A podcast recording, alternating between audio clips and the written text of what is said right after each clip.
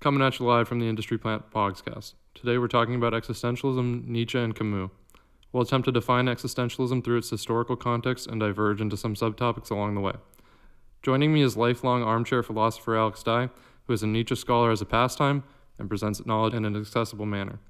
Also joining me today is Joseph, who you may remember from last episode, to talk more about Camus and absurdism. Thanks for listening.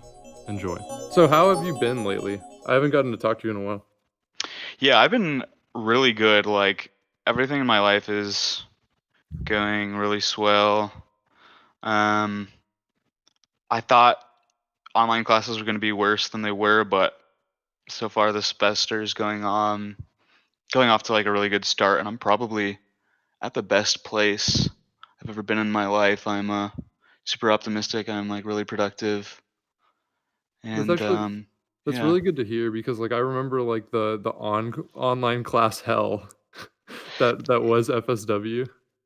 Oh, y- oh yeah. Um, though like I'm taking a biology course that is functionally identical to I don't know that online history class at FSW, and I I bombed that history class. I just could not keep up with with the workload, just all the discussions and busy work and stuff. But I have not had the same experience. I've been, you know, staying on top of things, and uh, yeah, I'm I picked up like a bunch of hobbies that I really enjoy. I've been reading like way more, and um, I don't know. I'm just like my mindset's super positive, that that's actually very great to hear because like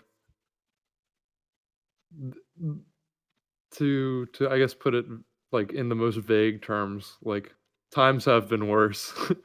Times have been worse, for sure, and um, I feel like that that actually would help me in the discussion with existentialism, um, because I, I kind of consider myself a case of existentialism going right, or like a success story of existentialism. Would you consider yourself like an optimistic nihilist? Because I remember that that whole kind of uh, self definition from a while ago. Yeah, I, I think um, to a layman, that's that's a fine description. But and I do call myself a nihilist sometimes, depending on the context and who I'm Right. speaking to. But in general, if you don't really understand nihilism the way that I do, it can be kind of like a misnomer. Um, Right. because I uh, I do not believe in nothing. I believe that truth is subjective, but there's definitely things I care about. There's like meaning I find in the world, even if it's just limited to my sort of worldview. And um, so nihilism to me does not.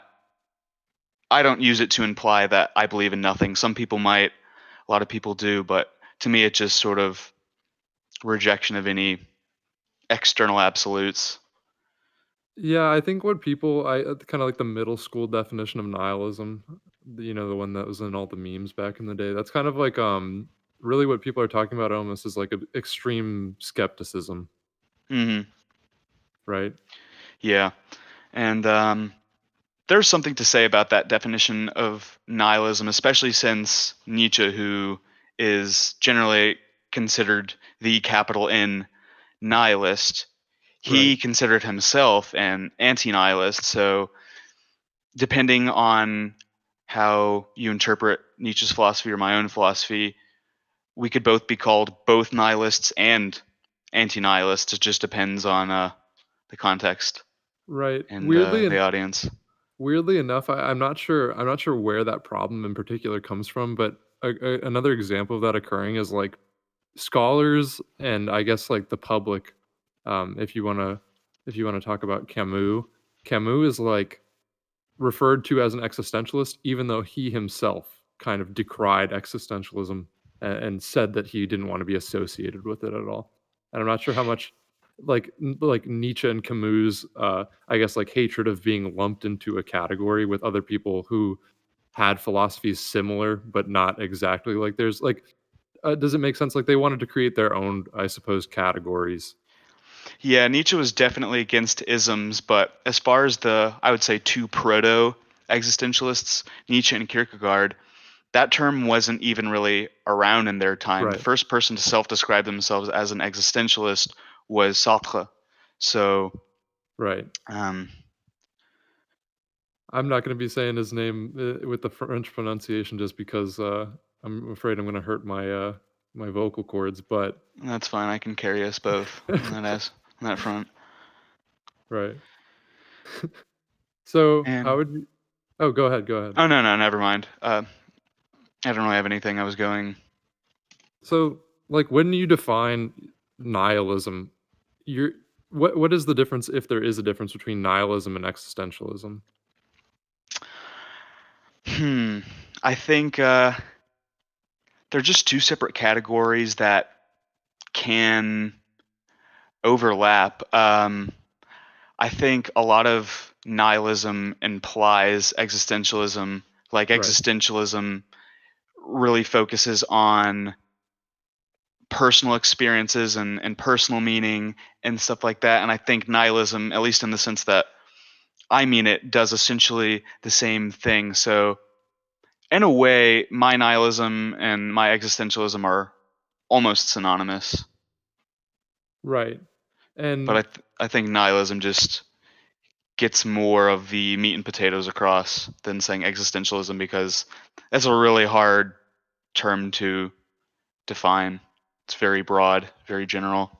so so do you think existentialism is is more so, uh, I suppose, like a category, while, uh, I suppose nihilism is a subcategory of existentialism, or is it like a Venn diagram situation? It's like a Venn diagram Right. situation. A Venn Okay. diagram that's almost a circle. Okay. Yeah, that makes sense. Um, so, like, how did you get into nihilism and existentialism particularly? Um, well, in my late teenage years, I uh,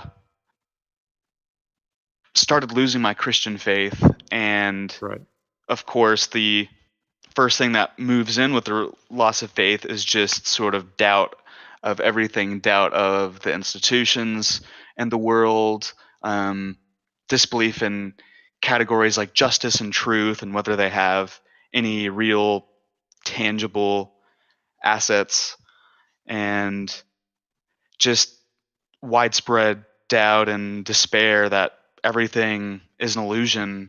And even though people tend to think about Nietzsche as a nihilist, when I started reading Nietzsche, it like completely changed my mindset about those things, and I was able to come to sort of a healthy place where I recognized that yes, all these things that I've been told are just parts of the world, and this is how the world works was like a lie, but that's okay, and there doesn't need to be any truth. And some of the most valuable things in life are our lies we tell ourselves.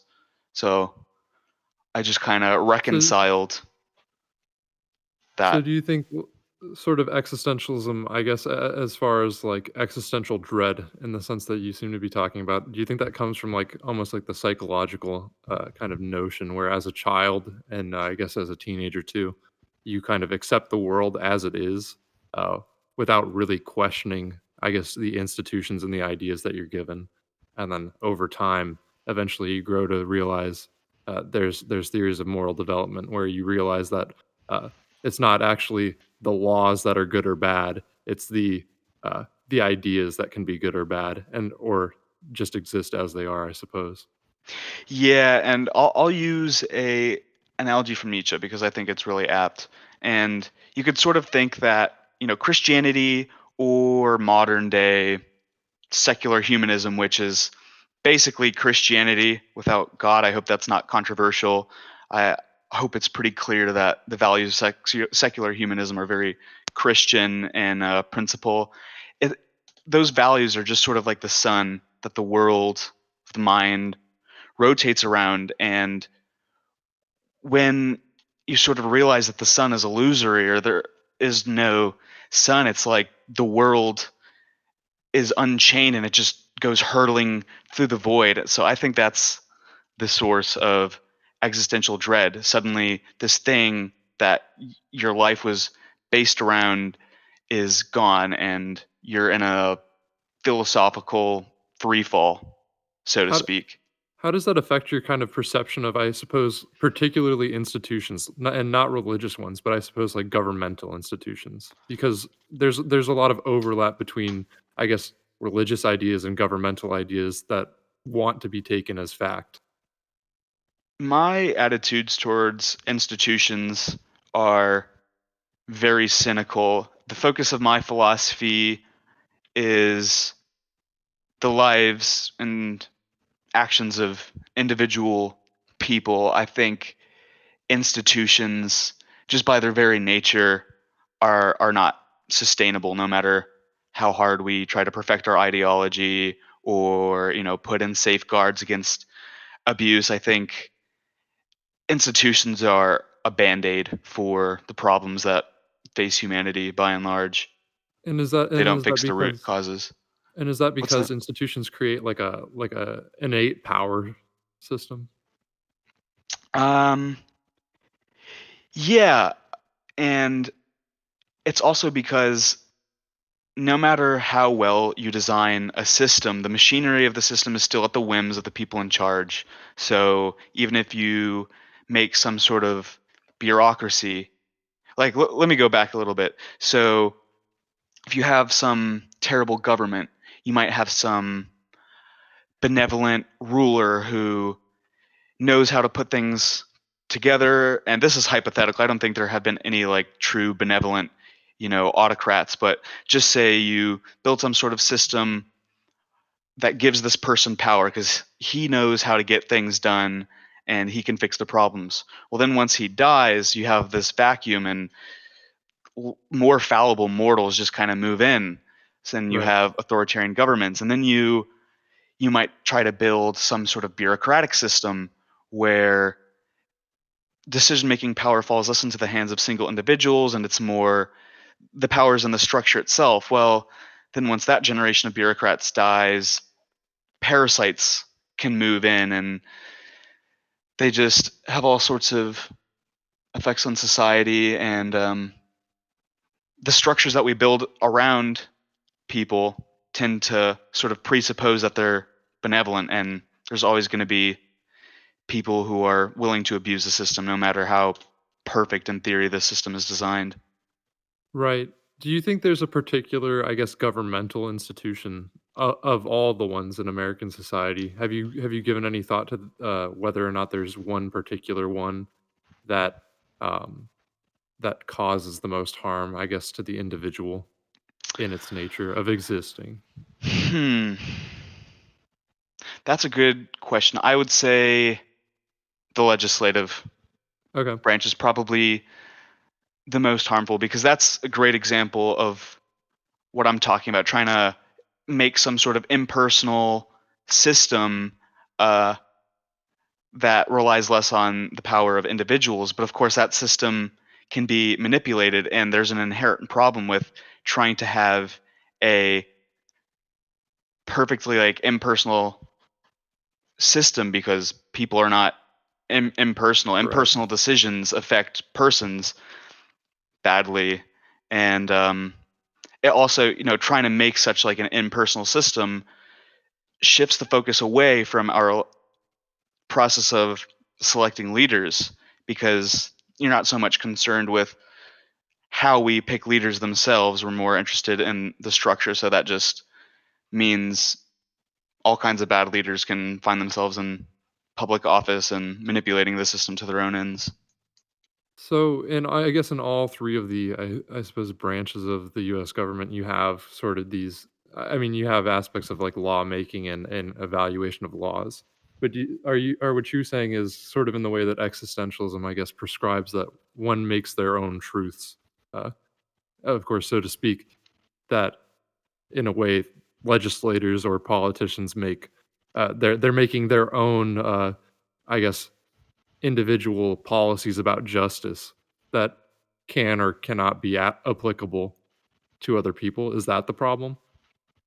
yeah definitely to an extent uh, in our country people legislate based on how they think the world should be with little regard to the practical messy realities like laws tend to be black and white or create some sort of model that all situations should be viewed through which is fine if you have a platonic sort of philosophy but if you're an existentialist and you sort of embrace the very personal nature of truth and reality. It just falls flat.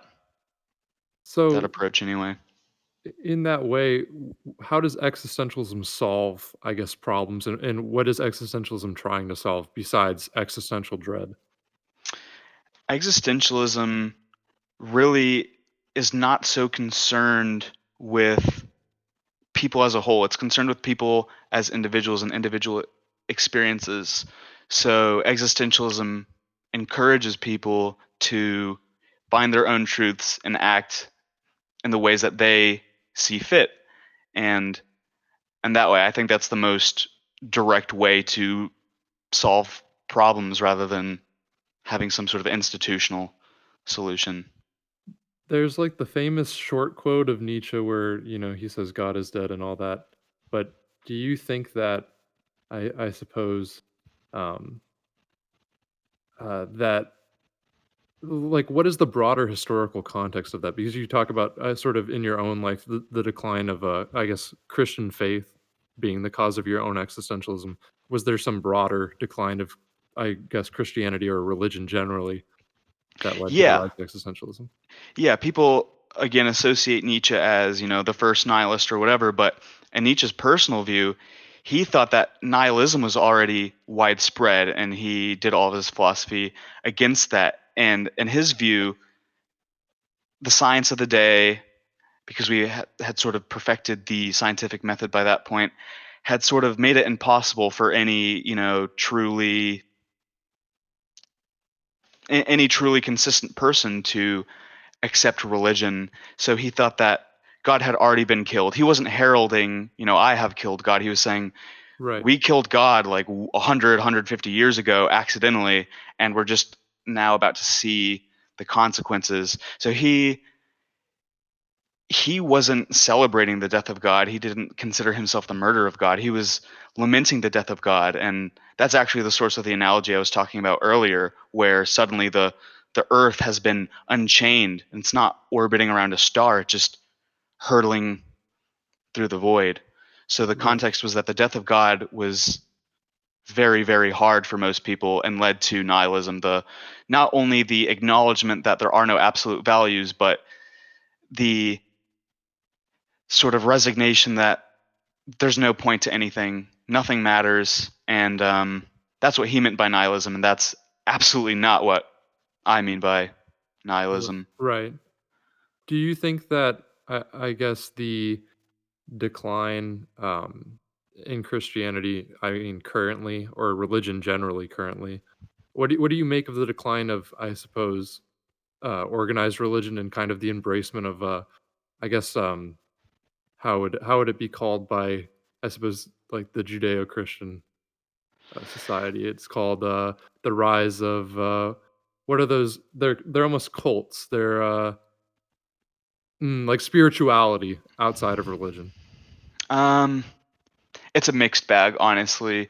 There is some spirituality that I respect. I think it encourages like a healthy view to, towards the world, but for a lot of people, it's just some way to you know make things make sense, and it's for a lot of people who join new age spirituality groups, it's it's less about the content of the beliefs themselves. They just need something to grasp on to keep themselves from falling into nihilism. But I think it's always been that way with religion. There are some people who genuinely get deep into the spirituality, and for others, it's just a salve against nihilism. It's like it's like philosophical escapism. It's uh, I guess in in the context of a, of absurdism, it's uh, what Camus refers to as philosophical suicide. Is just embracing a, a religion and, and embracing religious truths.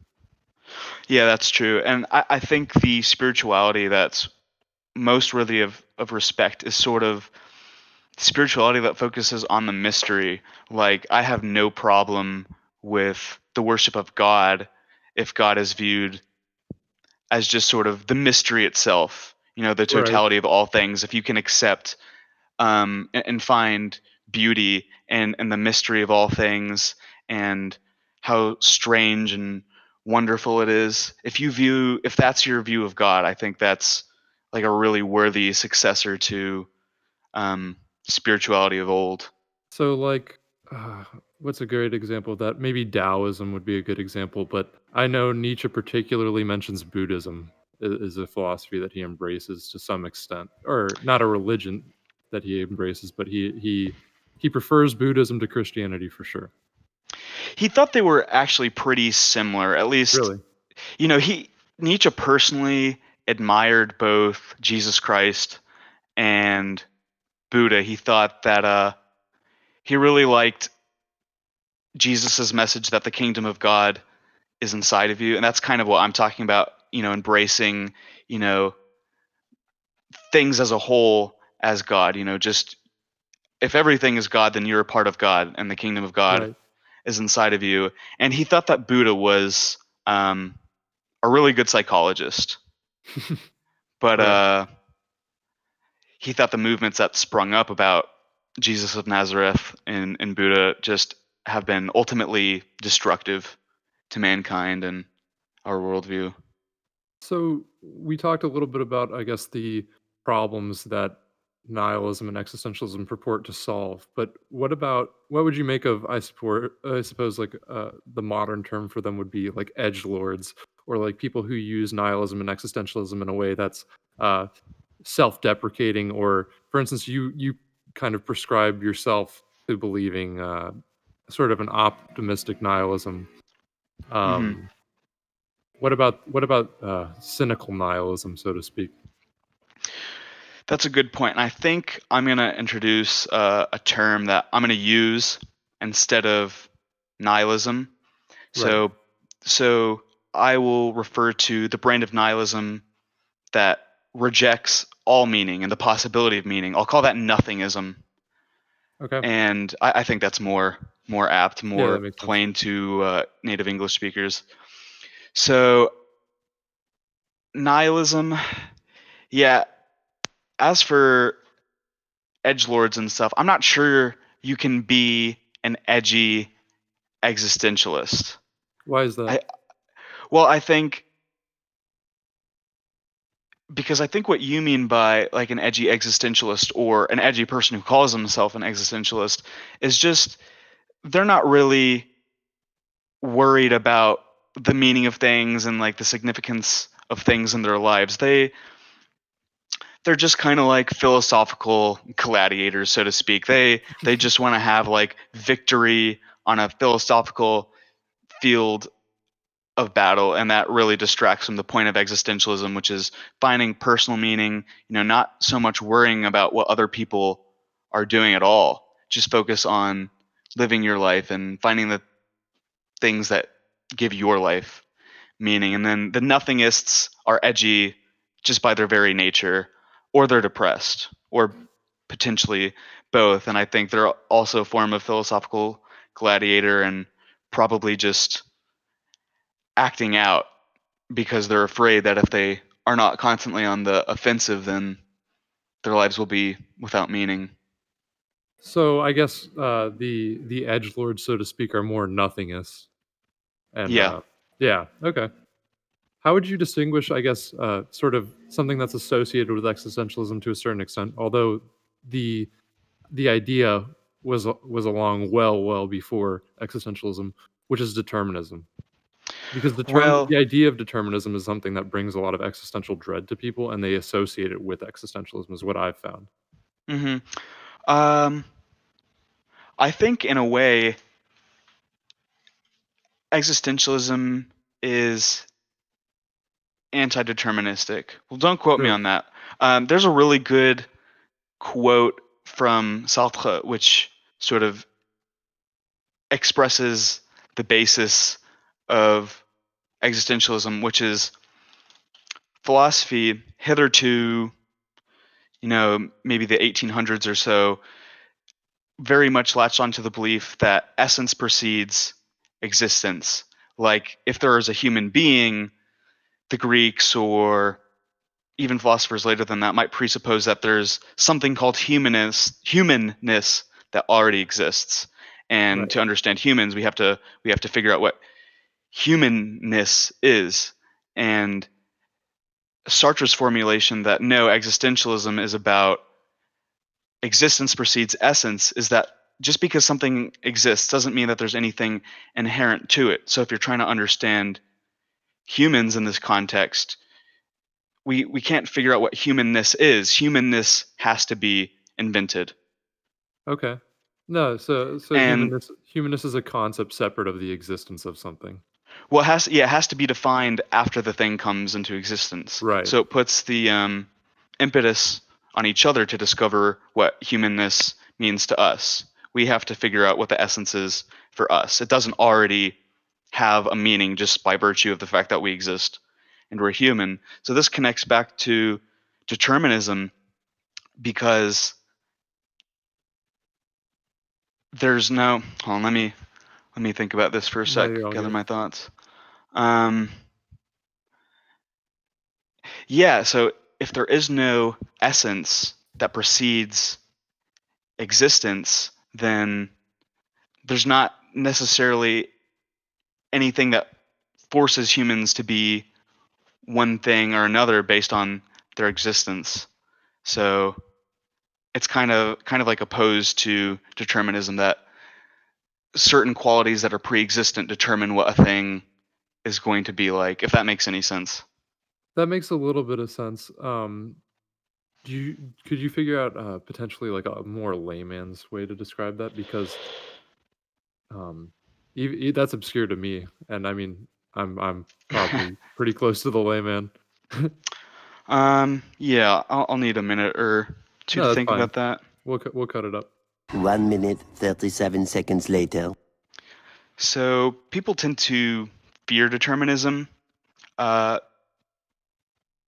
hold on, that's that's not a good start to a, a thought. This is a, a really hard thing Right. to, to formulate. For sure. Um,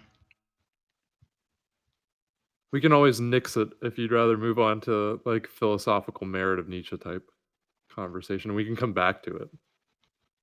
well, maybe uh, since I'm assuming this is not going to be included in the recording, I, I think I'd like to bounce some ideas off of you Okay. and, and see what you have to contribute. So, um, Nietzsche, who's considered an existentialist, might be kind of considered like a determinist because he thought that like, you know, every single thing that happens is happens necessarily just because of the things that happened before it. Like each moment is driven forward by billions of years of circumstances and stuff. So to Nietzsche, the question of free will of determinism was kind of irrelevant. Like if if you were measure like how much you know freedom we have to act on our desires, like you can't even really figure that out because how much of our desires aren't you know just the results of our life experiences. It's kind of like an irrelevant question So it's an so it's a a non-issue to existentialism. it's yeah, it's it's a non-issue. Um, so it, it's almost in a way a rejection of the dichotomy of, of free will and determinism because whether and this is something you've said before that like whether or not we have free will or not it, it doesn't matter because we're gonna like live our lives as if we we do or don't it's not really gonna have much of an influence on our behavior like either free will exists and we're gonna just do the things that we're gonna do or free will doesn't exist and we're just gonna do the things that we're gonna do right, right. Right. That's almost like the the the solipsistic kind of trap of uh you know whether or not you can you can know there's more that exists outside of yourself like doesn't matter at all. yeah It, it shouldn't Right. affect. Yeah, a- and that's the thing about like existentialism and existentialism is descended philosophically speaking from phenomenology, which is not so much concerned with the objects as they are unperceived by humans. It's just very much interested in things as they appear to humans and then existentialism takes that just a little bit further, makes it a little more personal. So it doesn't matter if the things that we experience are real or not. We exist and we have the burden of acting as if this is all real because this is all we know. So whether or not the things are real or not, in actuality, they are real to us, and that's the only thing that matters. Right, sort of in the way that uh, I guess there you you have the burden of uh, the construction of your own individual truth. hmm How how would you how do you feel almost like I guess with the historical context of on one hand you have Nietzsche saying uh, you know God is dead and, and that's almost the um, well he's lamenting it and that's the reason for his sort of foray into existentialism is seeing sort of the religious institution and ideology not satisfactory to understanding the world anymore uh, yet it's still being used um, versus sort of like Kierkegaard Christian existentialism, which I'm not I'm not so sure that I'm well versed on the topic, but it's it's strange to see the dichotomy between the two what you call the proto existentialists. I do not think there's as much of a dichotomy as it might seem, because Nietzsche's an Okay. Atheist and Kierkegaard's a Christian, obviously, but the conclusions they come to are very similar. Like Kierkegaard believes in God or you know some sort of universal, and he thinks that meaning is derived for the individual by sort of in, embracing the universal and losing one's individuality a little bit. But he doesn't think that God is some absolute. God for him is is very personal. So each person should just figure out um, what they what they think is right, and then and that's what God is to each person. So it's almost like Nietzsche's view that like no matter like what you believe in, as long as it's like productive and it has meaning for you, then that's fine. So it's almost like Nietzsche and Kierkegaard come to the same conclusion about like what exactly gives people meaning, and that's you know dissolving yourself and a little bit in something bigger, but the bigger thing is only important because it has value to you as an individual. They just give it like different names. Uh, you know, actually, that uh, that makes a lot of sense. Um, particularly though, is there any are there any critiques I suppose you know about existentialism? I mean, obviously there are a lot of other branches of, I guess, uh, particularly. Oh, I guess a better way to enter this discussion is what are, are there any ethics that existentialism entails? I mean, for one, kind of the necessity of building your own truths. Uh, Camus would say that, like, I mean, while he's an absurdist, he would say that like the the burden is on you to kind of construct your own meaning, and that if you don't, then that's in a way bad. No, I, I don't think there are specific ethics that are entailed by that. At least if if what you mean is you know certain prescriptions to do this activity or avoid this activity, I think that sort of thing is rejected altogether by existentialism. Even if the even if the activity is uh, kind of to, I suppose, reject the notion that essence precedes existence in a sense, Um, or is or is that just more of a metaphysical side of it? that's more of a metaphysical side. I'm not. I'm not really sure exactly what you mean. Could you phrase that differently So or ask that again? So I guess I guess what I'm what I'm getting at is so when when Camus or Sartre or so on and so forth, they give their own I, I guess a good way to think about it is ex- existentialism, you would say is like a almost like a subtopic. It, it, it falls under metaphysics, right? Um, On the whole. that heavily depends on how you define metaphysics. I'm inclined to say no, but uh, I'm not going to say one definitively one way or another. Okay, so it what actually whether or not you you define it under metaphysics doesn't really matter to the question that I'm asking because I guess what I'm asking is is the notion that existence precedes essence in any way like Camus' kind of imperatives that he sees existence um, precedes essence? And and he draws sort of ethical conclusions for how you should live your life. Like for instance Nietzsche talks about how you should uh, kind of try to get away from slave and master morality unless I'm reading that inter- incorrectly No, I think you're reading that correctly. Like, Do you see what I mean? Like there's yeah, I, I I see what you're saying because it's like if you're saying that, you know, there are no hard and fast ethical prescriptions, just do you. That in a way is is also um, an ethical prescription. You can see that. I don't know. That's more of like a nitpicking thing. It- It's just sort of Right. like a philosophical gotcha. Like if you say that like nothing Right. has like any inherent value, it's like, well, does that statement have any inherent value? like Yeah, I don't know. It's just like what what do you even say to that? I don't think I don't think there's any productive way to like respond to something Right. like that. It's just like, okay, dude. You might you might feel similarly to this. Uh, there was there was a conversation I had, and it went something along the lines of um, somebody said that you know if you if if you're if you have a sort of um, I guess a moral imperative to choose a decision that in the future will give you the most freedom, assuming that you can know, you know, the degree of freedom that each choice will bring you in the future. Uh, there was this there was this gotcha moment uh, somebody had where they said uh, that in a way you wouldn't be free at all if you had a rule that dictated that you picked you know the most free choice or, or the choice that maximized your liberty. And, and and that's sort of another one of those gotcha situations do you think?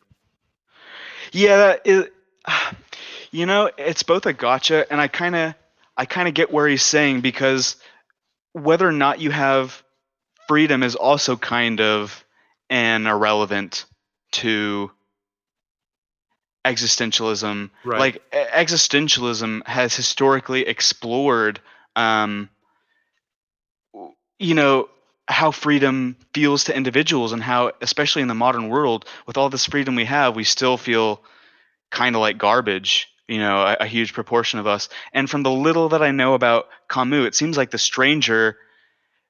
The, one of the conflicts for the main character is just how meaningless having having freedom is. So I think that like trying to maximize freedom isn't really really the point and like if if you can find something that restricts your freedom but gives you meaning that that would ultimately be better Okay. And and there have been a lot of, I suppose, attacks, like whether it be on on Nietzsche or somebody who's you know more obviously uh, directly associated with uh, a kind of a, a line of German thinking, so to speak, like Heidegger. Mhm. Uh, does I guess in a sense, does the what would you say about I guess the the use of Nietzsche's philosophy after his death, as well as, as if his, his if his own mental decline uh, contributes anything to his to discrediting him? Because I know there I know like there's sort of the ad hominem attacks that that happen whenever somebody uh, has any loss of their mental faculties. Yeah that's that's a good question um so first of all to an- answer your first question N- Nietzsche's philosophy is by its very nature like personal and Right. an application. If people are using Nietzsche's philosophy to construct some sort of mass movement or you know some sort of system that will change how we live, I, I think that's really count contrary to the spirit of Nietzsche's philosophy uh, Yeah. and Nietzsche prizes somebody who sort of disagrees with him heavily, but just does their own thing more than somebody who parrots, you know, everything he says and you know wants to build like say a government. Like Nietzsche's philosophy, it's less about the the content, the specific opinions. It's more it's sort of like a torch that's passed on, just like sort of affirming life and being like I'm just going to be me. I'm going to do what feels right and makes my life meaningful, whatever that is. So kind of like the the misapplication of the the, the Ubermenschen and and whatnot. Mhm. That's that's that's a fundamental that that fundamentally conflicts with with Nietzsche's individualism.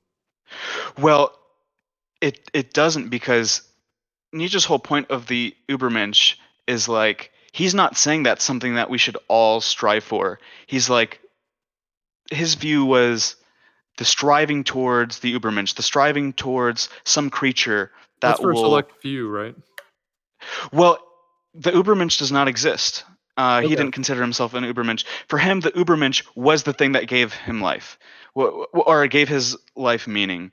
The Ubermensch was the thing that he wanted to strive for that made it all worth it. And he- he's like, if that's not what you're into doing, if that's not, you know, the the thing you kind of want to lose yourself in to give yourself meaning, then like that's fine. Like the Ubermensch is just me. This is what like gives my life meaning, but like you do you. So, so there's a complete misinterpretation that happens when, when I guess somebody says that everybody should become the Ubermenschen, or that we should create a new, a new, a new, uh, I guess, civilization of only Ubermenschen.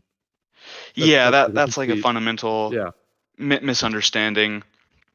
Uh, the Ubermensch is very personal and specific to Nietzsche himself. And back to your your earlier question about whether or not his like mental collapse discredits his belief, I, I definitely think that there is a point to be made because his whole thing was he was fighting against the void. He was he was trying to keep himself from falling into nihilism and I guess you could view view his mental collapse ultimately as a failure like he Right. tried to come up with a way to combat nihilism and in a sense he failed he wasn't able to do it um so yeah if you if you think that discredits Nietzsche I I definitely see where you're you're coming from but even if he's not like the perfect example of like how to do it I I can't see why his, his the general spirit of Nietzsche, which is you know find things that you love and just be be yourself like to the bitter. And I don't see why that's that would be bad advice, even if he wasn't able to embody that himself. And of course, there's also the, you have to consider that his mental collapse could have been due to syphilis. It seemed that there is some hereditary uh, genetic issues going on. He he probably had some sort of like bipolar disorder, and it's likely that his mental collapse was just the degeneration of his brain. So he might necessarily, or his personal beliefs might not have had anything to do with his collapse. Right, but So- also also in a sense, you know, I guess I guess kind of what I gathered out of what you said is like Nietzsche's Nietzsche's decline may show may show his own failure to adhere to the philosophy that he puts forward, so to speak. Um, if you want to interpret his mental decline that way, or but but but that says nothing about how applicable his philosophy is to everyone else. Exactly. Right. Okay. Yeah. Um, we can totally, I guess, ease back into absurdism because talking about Mhm. Christian existentialism in no way would take us away from absurdism, where Mhm. I guess Camus' central conflict in, in, I guess, the seminal work, if you want to call it that, of absurdism, uh, kind of entails, uh, in part, Camus' struggle against uh, kind of the mainstream Christianity that uh, wants him to presuppose a sort of meaning that he doesn't get to create for himself. Right. Um, yeah, it would also be like I think a good time to maybe talk about um, some of our favorite philosophical or uh, existential works. All right, you can start because I'm actually not too familiar with, I guess, N- Nietzsche in particular, outside of, I believe I read The Genealogy of Morals uh, and Thus Spoke Zarathustra, if that's the way you say it. But I haven't read those in a in a while now. Yeah, Zar- Zarathustra's hard to get into. Um, and genealogy of morality, morality isn't so much like an existentialist work. It's more of like a psychological history Right. of religion. But uh, my, I'm a huge fan of Nietzsche's works. I love his books and everything. And um, but I think of all of them, the one that has helped me out the most and that I hold most near and dear to me is the gay science. And it's just in a summary, like everything we've been talking about, it's all just about finding like joy in life, not looking too deep at the things in themselves and just sort of, you know, skating across life. Um, just on the surface and being light and carefree and not at all sort of like staring into the void which if if there was a capital sin for Nietzsche it would be staring into the void of human suffering. And it's just like a complete affirmation of life. And um that's what I have to say about the gay science for now. But So would you a say that's the starting point for Nietzsche? If you were to read Nietzsche again, if you were to do it all over again, Well, yeah. w- Let's just say that if I ever see somebody on the Nietzsche subreddit asking like what what the first book of Nietzsche to read, I recommend that they read The Gay Science. I think I made a mistake like- by reading Genealogy of Morals first. Yeah, I think you did. And if if you're gonna read Zarathustra, read it after you already know like everything there is to know Right. about Nietzsche. Otherwise, it's just gonna like completely befuddle you. Like it is a good summary of all of his important ideas. Um, It was very story. but you just kind of already have to like understand a lot about the philosophy going in. Oh, but he, here's something to say about the gay science because the gay science is also the first introduction of um, the eternal reoccurrence, which is a very important idea to Nietzsche, and it's a good sort of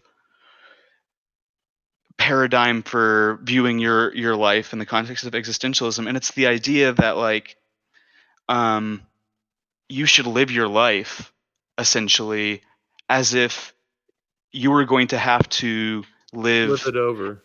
live your entire life over, including all the minutia, exactly as it happened, um, an infinite amount of times. Nietzsche didn't actually believe uh, that you know the universe was going to keep repeating. I mean, it could. We no way to ever know.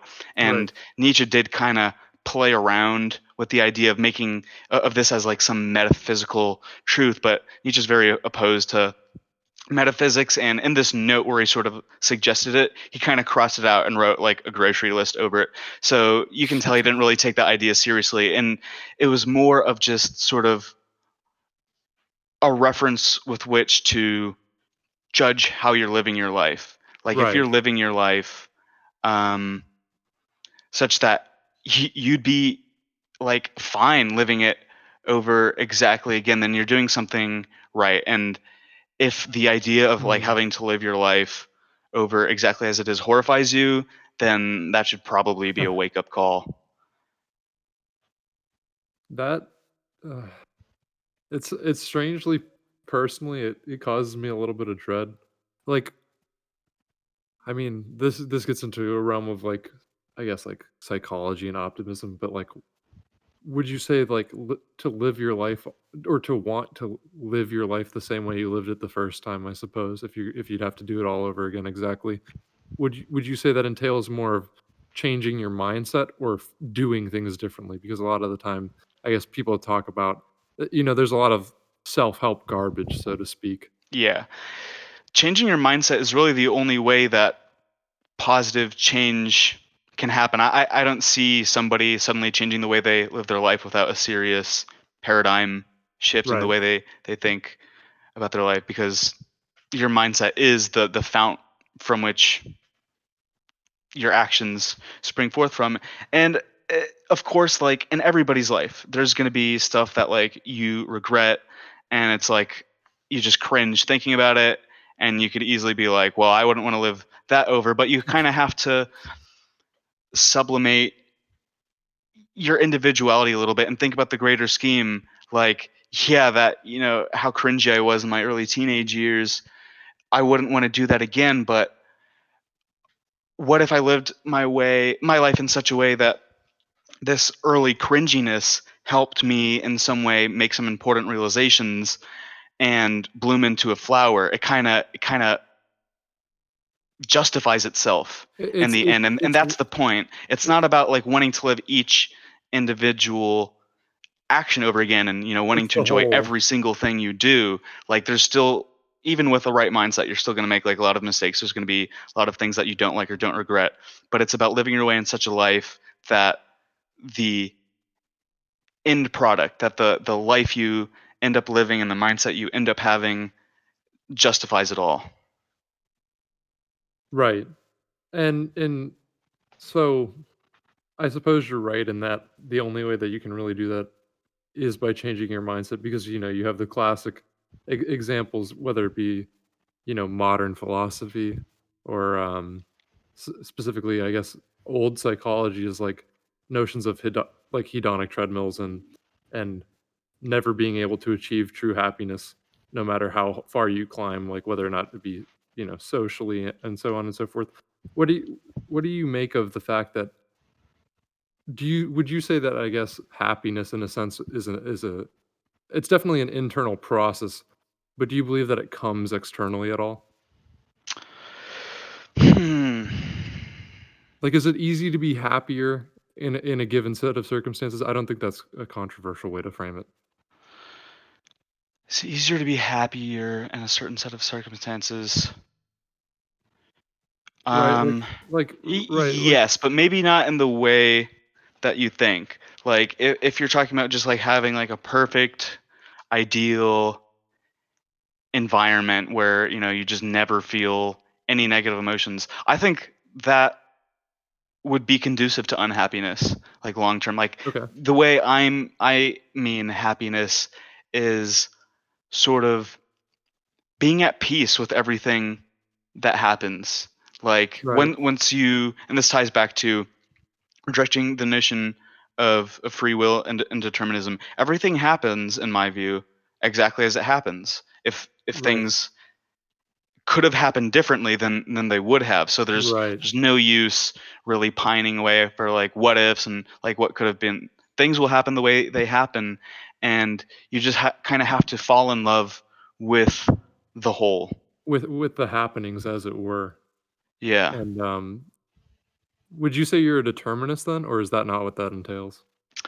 For for a layman yeah i, I think it would probably be fair to call me a determinist. I but I, I really don't think about free will. It's just not something that factors into my quote unquote decisions you know if if right. there are decisions that i you know can freely make i just understand that even the bad things that happen again if if it could have happened different differently it would have.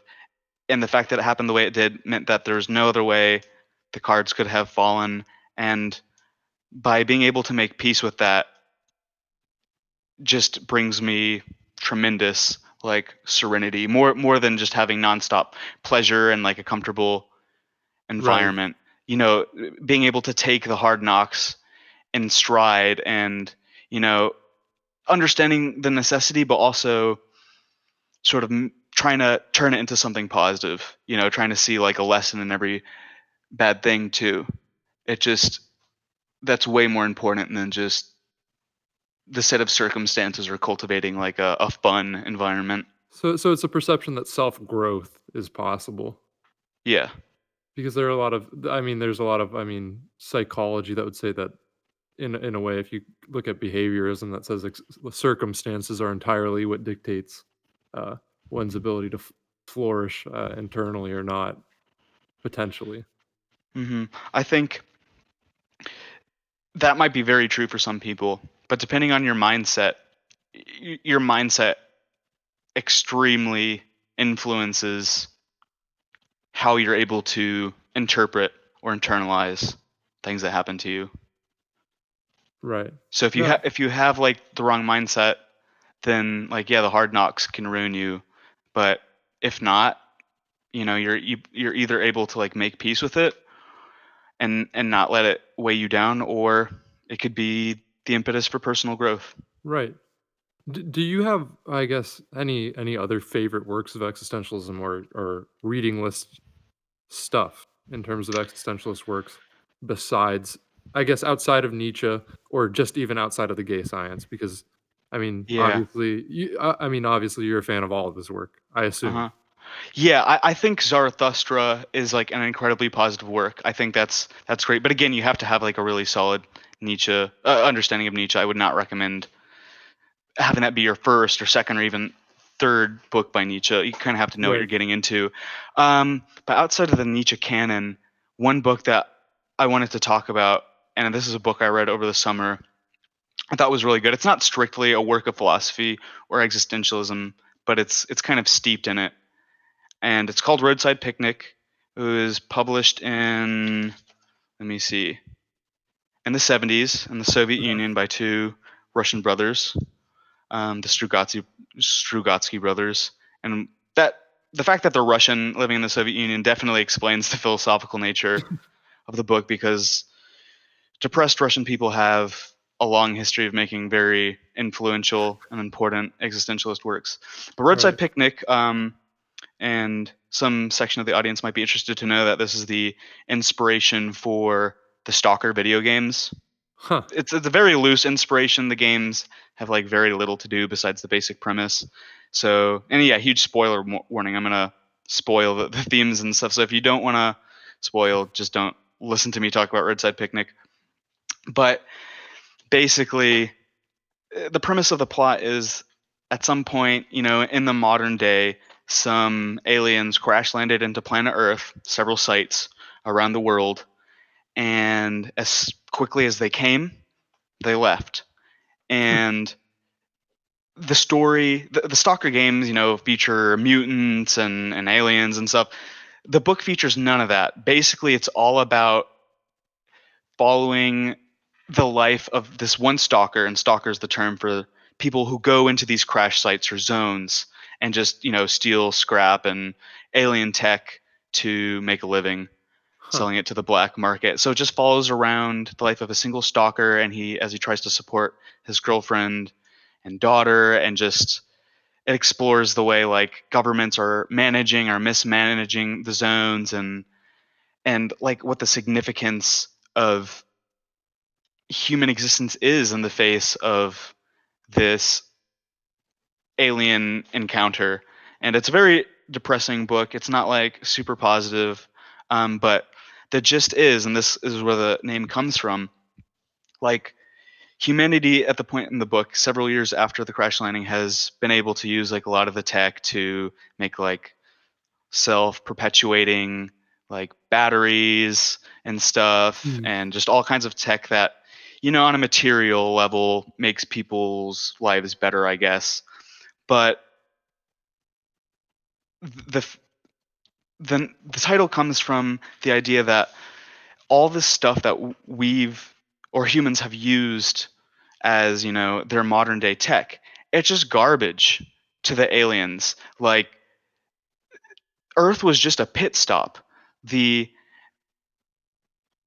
aliens came and earth was one leg of the journey and they just stopped for a little bit and had like a roadside picnic and then just picked up and left like it's basically the Right. equivalent of if you know a bunch of young hooligans got their cars and you know pulled off on some area of like a highway and they just had a party and there was like they played like really loud music and they spilled like motor oil and they left like garbage behind like the insects living there would be terrified you know and, and like that sort of and we're the insects like in this situation Right. like it, it just the book underlines the ultimate like meaningless of humanity in the grand scheme of things. And even though people's lives have materially gotten better because the tech definitely does help people there's still poverty there's still hunger there's still oppression.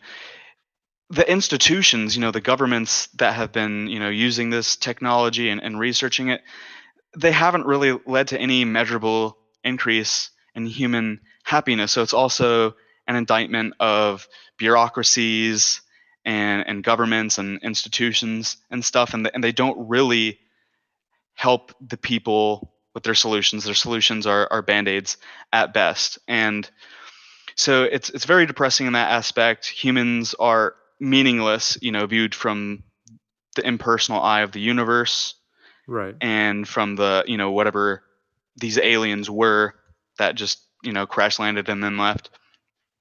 But the very end of the book ha- features the main character stalker going back in one more time and he's trying to find this artifact that's rumored to grant anybody any wish they want.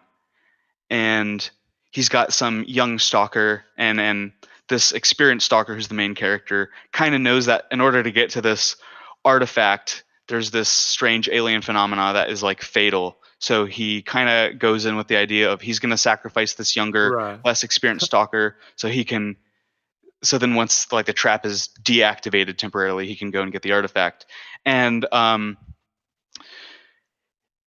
the young he asks like the young stalker like what he plans to wish for and he's like well i'm gonna flip to the back of the book so i uh know the exact quote because it is pretty good No, um, he said, uh, he's going to wish for happiness, free for everyone, and let no one be forgotten. And of course, the stalker is really cynical about it. Like, you're just like some young whippersnapper. You don't know what life's about at all.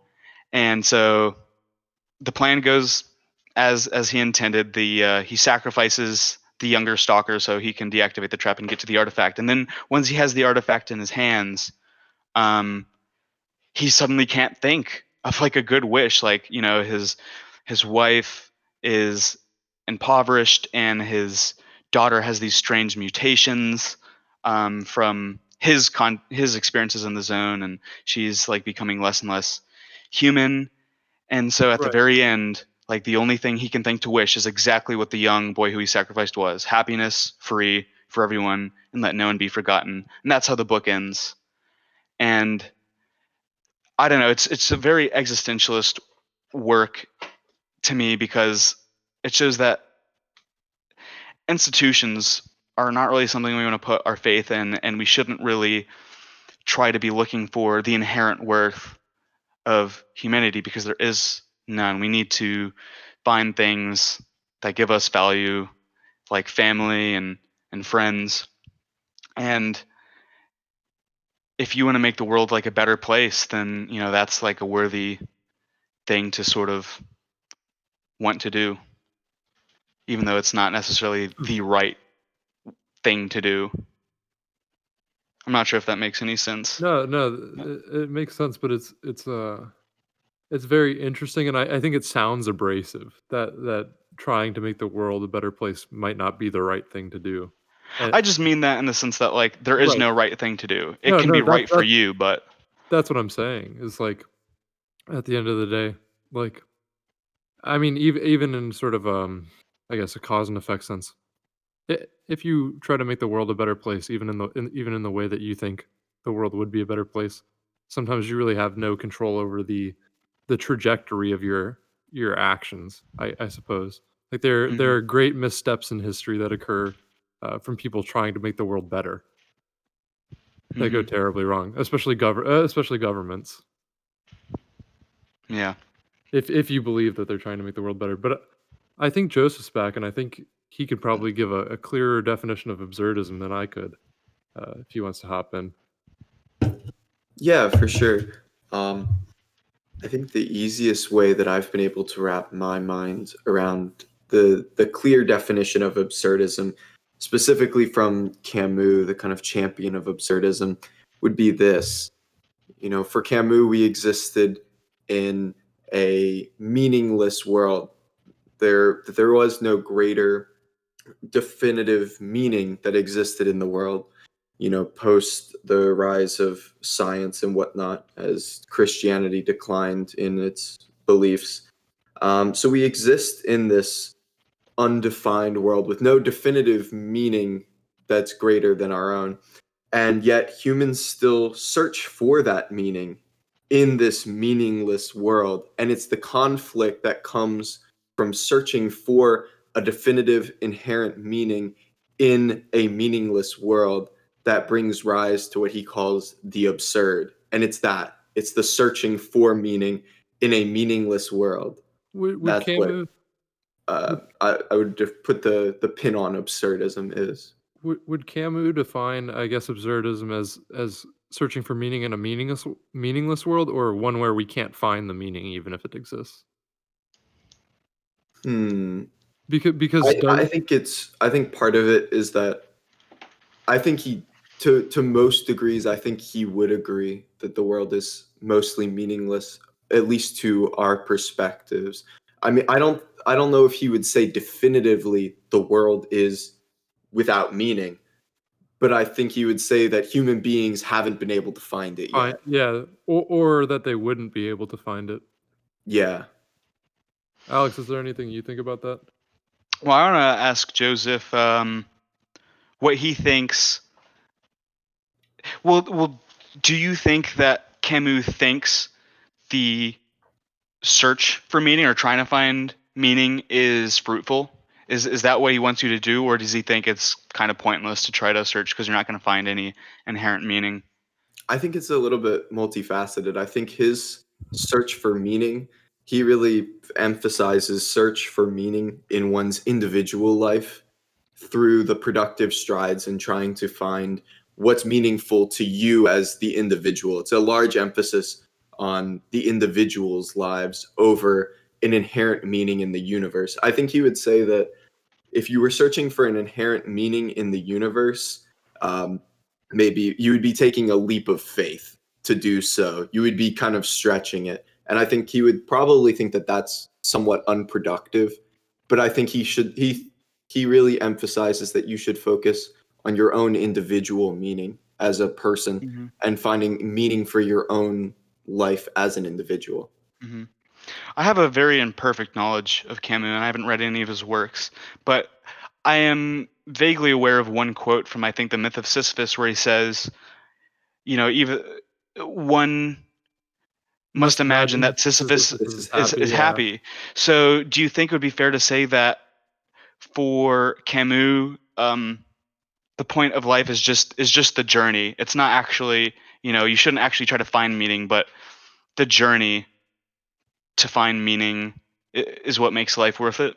Yeah, I think you would say that the meaning is in the journey and in the striving to complete one's tasks as they go through life and finding enjoyment and productivity throughout that. Enjoying the journey, yeah, I think mm. is a large emphasis of the meaning that one could find in their individual life. Hmm it- Th- I think that's like very representative of Nietzsche and, and Kierkegaard's views too, because like I was saying about the Ubermensch, Nietzsche doesn't think that's what everybody should be trying to do. He doesn't even think like the Ubermensch is possible, but his, his striving towards the Ubermensch um, is what makes it worth it. And for Kierkegaard, um, the leap of faith or the concept of the leap of faith is really important because again, he doesn't believe in this like external absolute God. He believes in a personal God. So he doesn't really think that like you should be worried about like what your if what your conscious your conscience tells you to do is the right or absolutely moral thing to do. Um, you just have to take a leap of faith and, and follow your conscience and your intuition. in a, in a weird way though so um kierkegaard is kind of regarded within the discipline of absurdism and, and joseph you can correct me if i'm wrong but i think he's regarded as kind of the original absurdist while camus kind of talked about as the popularizer. And um i guess sort of the problem arises between camus and and kierkegaard uh, where um Camus would say, and, and and Alex, I'm not sure if this is contrary to what you were saying, but Camus would say that like there are there are co- certain cop outs that are the wrong way to go about handling, I guess, existential dread or existential problems, and like one would be physical suicide, which is just avoiding the problem altogether, hmm and the and the, and the other would be uh, you know philosophical suicide, which is the adoption of uh, religion or, or or concepts presented to you by culture or society. Um, no, I think that's in line with what I was saying. I I think at the very beginning I was talking about a sort of like true spirituality as opposed to religion, and true spirituality is just accepting like the the mystery of life uh, as Right. God, and not you know assuming that there are any concrete values. That's the kind of spirituality Right. Kierkegaard has, and religion is just you know accepting the somebody else's values, locking yourself into a certain view of um, viewing the world. And true spirituality is just finding happiness in the journey. So so Kierkegaard is completely against uh, kind of any any spirituality that is not true spirituality, right? Yeah, any kind of spirituality that's not like completely personal. Okay. I- If you if you're accepting somebody else's idea of God, you're doing it wrong. Um, but I have a question about Camus and uh, Mitchell. You said that he doesn't consider himself an existentialist and doesn't want to be considered part of the movement. Why is that? What and it, if that's true, he he shouldn't be considered an existentialist. Like why? What what is his divergence? in in in my understanding uh his problem with existentialism is that he talks about um he thinks that the sort of what absurdism entails in terms of what you should do is fundamentally different than what existentialism says you should do. Because existentialism like you were like we were talking about earlier doesn't entail that you should do anything right? Necessarily. Whereas absurdism has sort of imp- imperatives like don't kill yourself don't blindly don't have blind faith uh, and, and so on and so forth. Whereas I, I don't know if existentialism has those same i guess entailments. And and joseph feel free to add to this Mhm. but um so one of the differences is like joseph was mentioning the, the sort of conflict with trying to find meaning that gives rise to the absurd um the the big problem with that is that in existentialism as a whole, there's not that conflict with the absurd where that drives Camus to make those imper- those statements of somebody's imperatives, right? Would you would you say that is accurate? I would say that's accurate. Yeah. Are there any problems with with that? Do you think, Alex? Um, you ha- you'll have to repeat what you said. I I didn't hear that. Okay, so um, in, in in essence, Camus' problem with, I guess, being considered an existentialist is that absurdism, in particular, has certain imperatives about how how one should act, whereas existentialism doesn't necessarily have imperatives, and that's because in existentialism, there's not necessarily that concept of the absurd, uh, as kind of defined by Camus, which gives rise to imperatives like not giving into blind faith or not uh, not committing suicide, whereas existentialism really doesn't entail any sort of behavior on one's part. Yeah, you're right. Exist. You could make the argument um, that existentialism actually does have an imperative. You know, if it's telling you to find your own meaning and do your own thing, but that's that's still sort of a, a philosophical gotcha, in Right. um, in my opinion. And yeah, I I- don't think that there is such an an imperative to like you know not kill yourself because like if if you truly don't find like worth living, you know, I mean. Right. I why I'm not gonna try to stop you. Like I might try to like convince you otherwise, but it's your life. You can do with it what you want.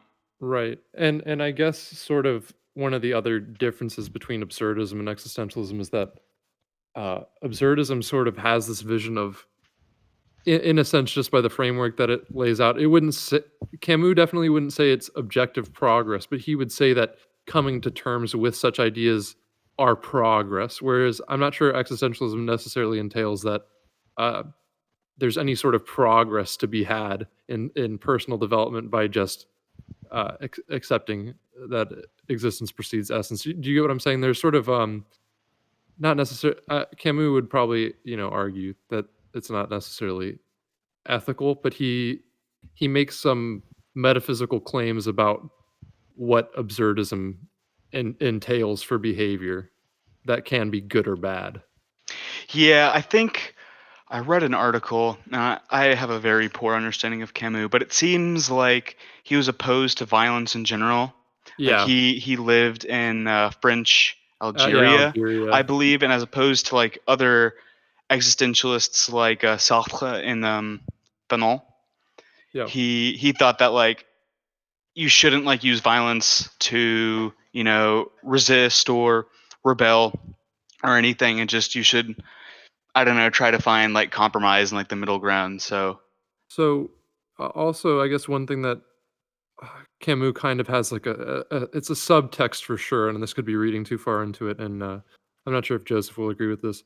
So, Camus spent a little bit of his life politically uh, advocating for the abolishment of the death penalty, uh, eh, which is kind of like one of the central issues in The Stranger.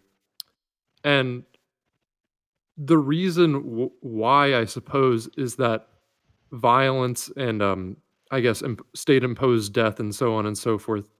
A- anything that does that, there there just happen to be uh, kind of entailments of absurdism that make those actions bad to limit to limit another person's uh, I guess ability to grow, so to speak.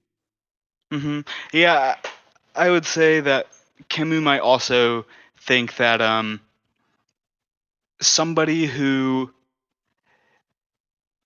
is sentenced to death, you know, some murderer with no empathy, he might think that they've been sort of like failed by society, Yeah. and, and the reason that somebody is acting this way is because they just haven't bought into the game Definitely. so so to speak and and it's just kind of like punishing different opinions i'm not a huge fan of that take but like i think that's right. what camus would say. That that's sort of a dichotomy where him and Sartre diverge. Like we we talked about sort of before before we were recording that you know if you if you're a, a, a Sartre fan uh, entirely that it, it may arise that Sartre Sartre can be used to justify the fact that like a slave is entirely responsible for lifting themselves out of slavery, whereas I suppose Camus would say that the, you know the system of, of reality has failed them, and and and so Camus is very anti-oppression, um, whereas I'm not sure. Uh, I guess existentialism necessarily entails that. I mean, definitely not Sartre, uh, Sartre's brand of existentialism. Uh, whereas, whereas for so for Camus, the duty is on not only the individual to progress, but society to give the individual the ability to progress. Right.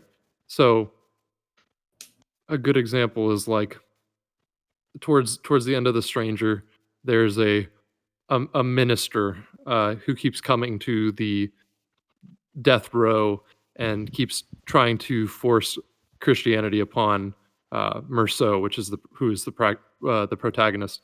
And in essence what camus is arguing through his character against the the minister is that it's not it's not society's job, whether it be through religion or through the death penalty, to to stop the individual from growing by committing by by sort of encouraging them to commit philosophical suicide through religious uh, uh, kind of adherence, right, like blind faith, or whether it be through completely physically uh, making it impossible for an individual to change uh, through death. Mhm.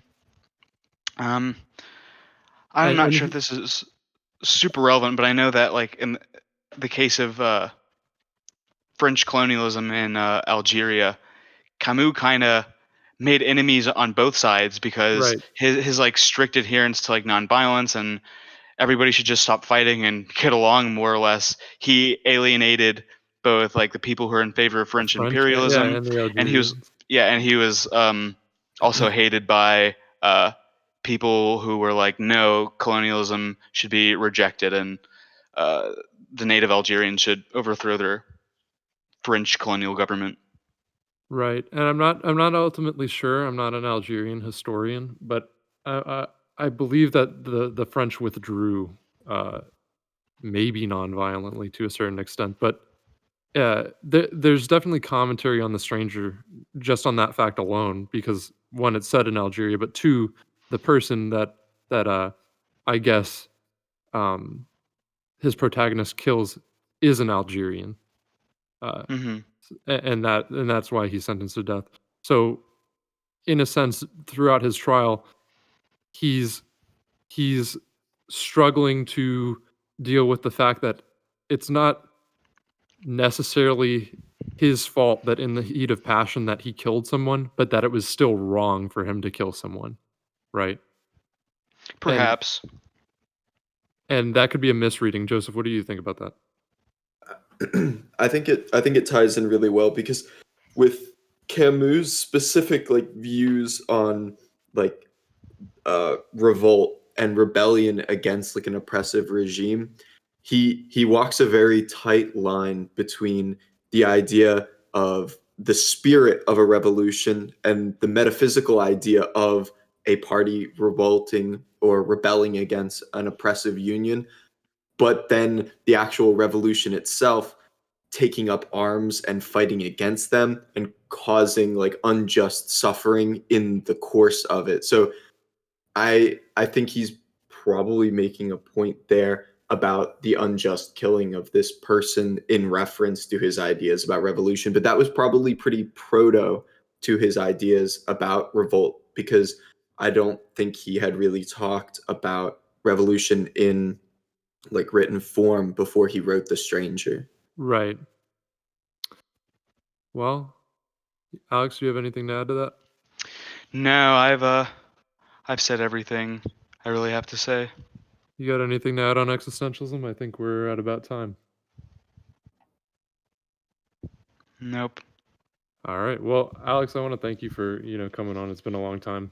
Hmm And, Yeah, uh, it, it was a real pleasure getting to discuss one of my favorite topics with you guys. And uh, thank you for inviting me on the podcast. I appreciate that uh, you thought I'd be a good person to talk about this subject with. It's no problem. And uh, also, I want to thank Joseph for coming in for uh, just the absurdist, I guess, conversation there. Absolutely. It was wonderful to sit in and listen. Yeah, I mean, yeah, I I appreciate it. Honestly, I didn't know much about existentialism before, but even even after reading, but I I think that you through this conversation helped me learn a little bit more, and I think um, that's what's uh, in a in a sense most important to me. But uh, hopefully, hopefully, listeners can get a little bit of that knowledge from you, or at least get a good place to start learning about existentialism in particular. Thank you. All right, All right. Well, thank you. And uh, goodbye. All right. It was a real pleasure. If you have any questions, don't hesitate to contact us at industryplant at industryplant.co. See you in two weeks.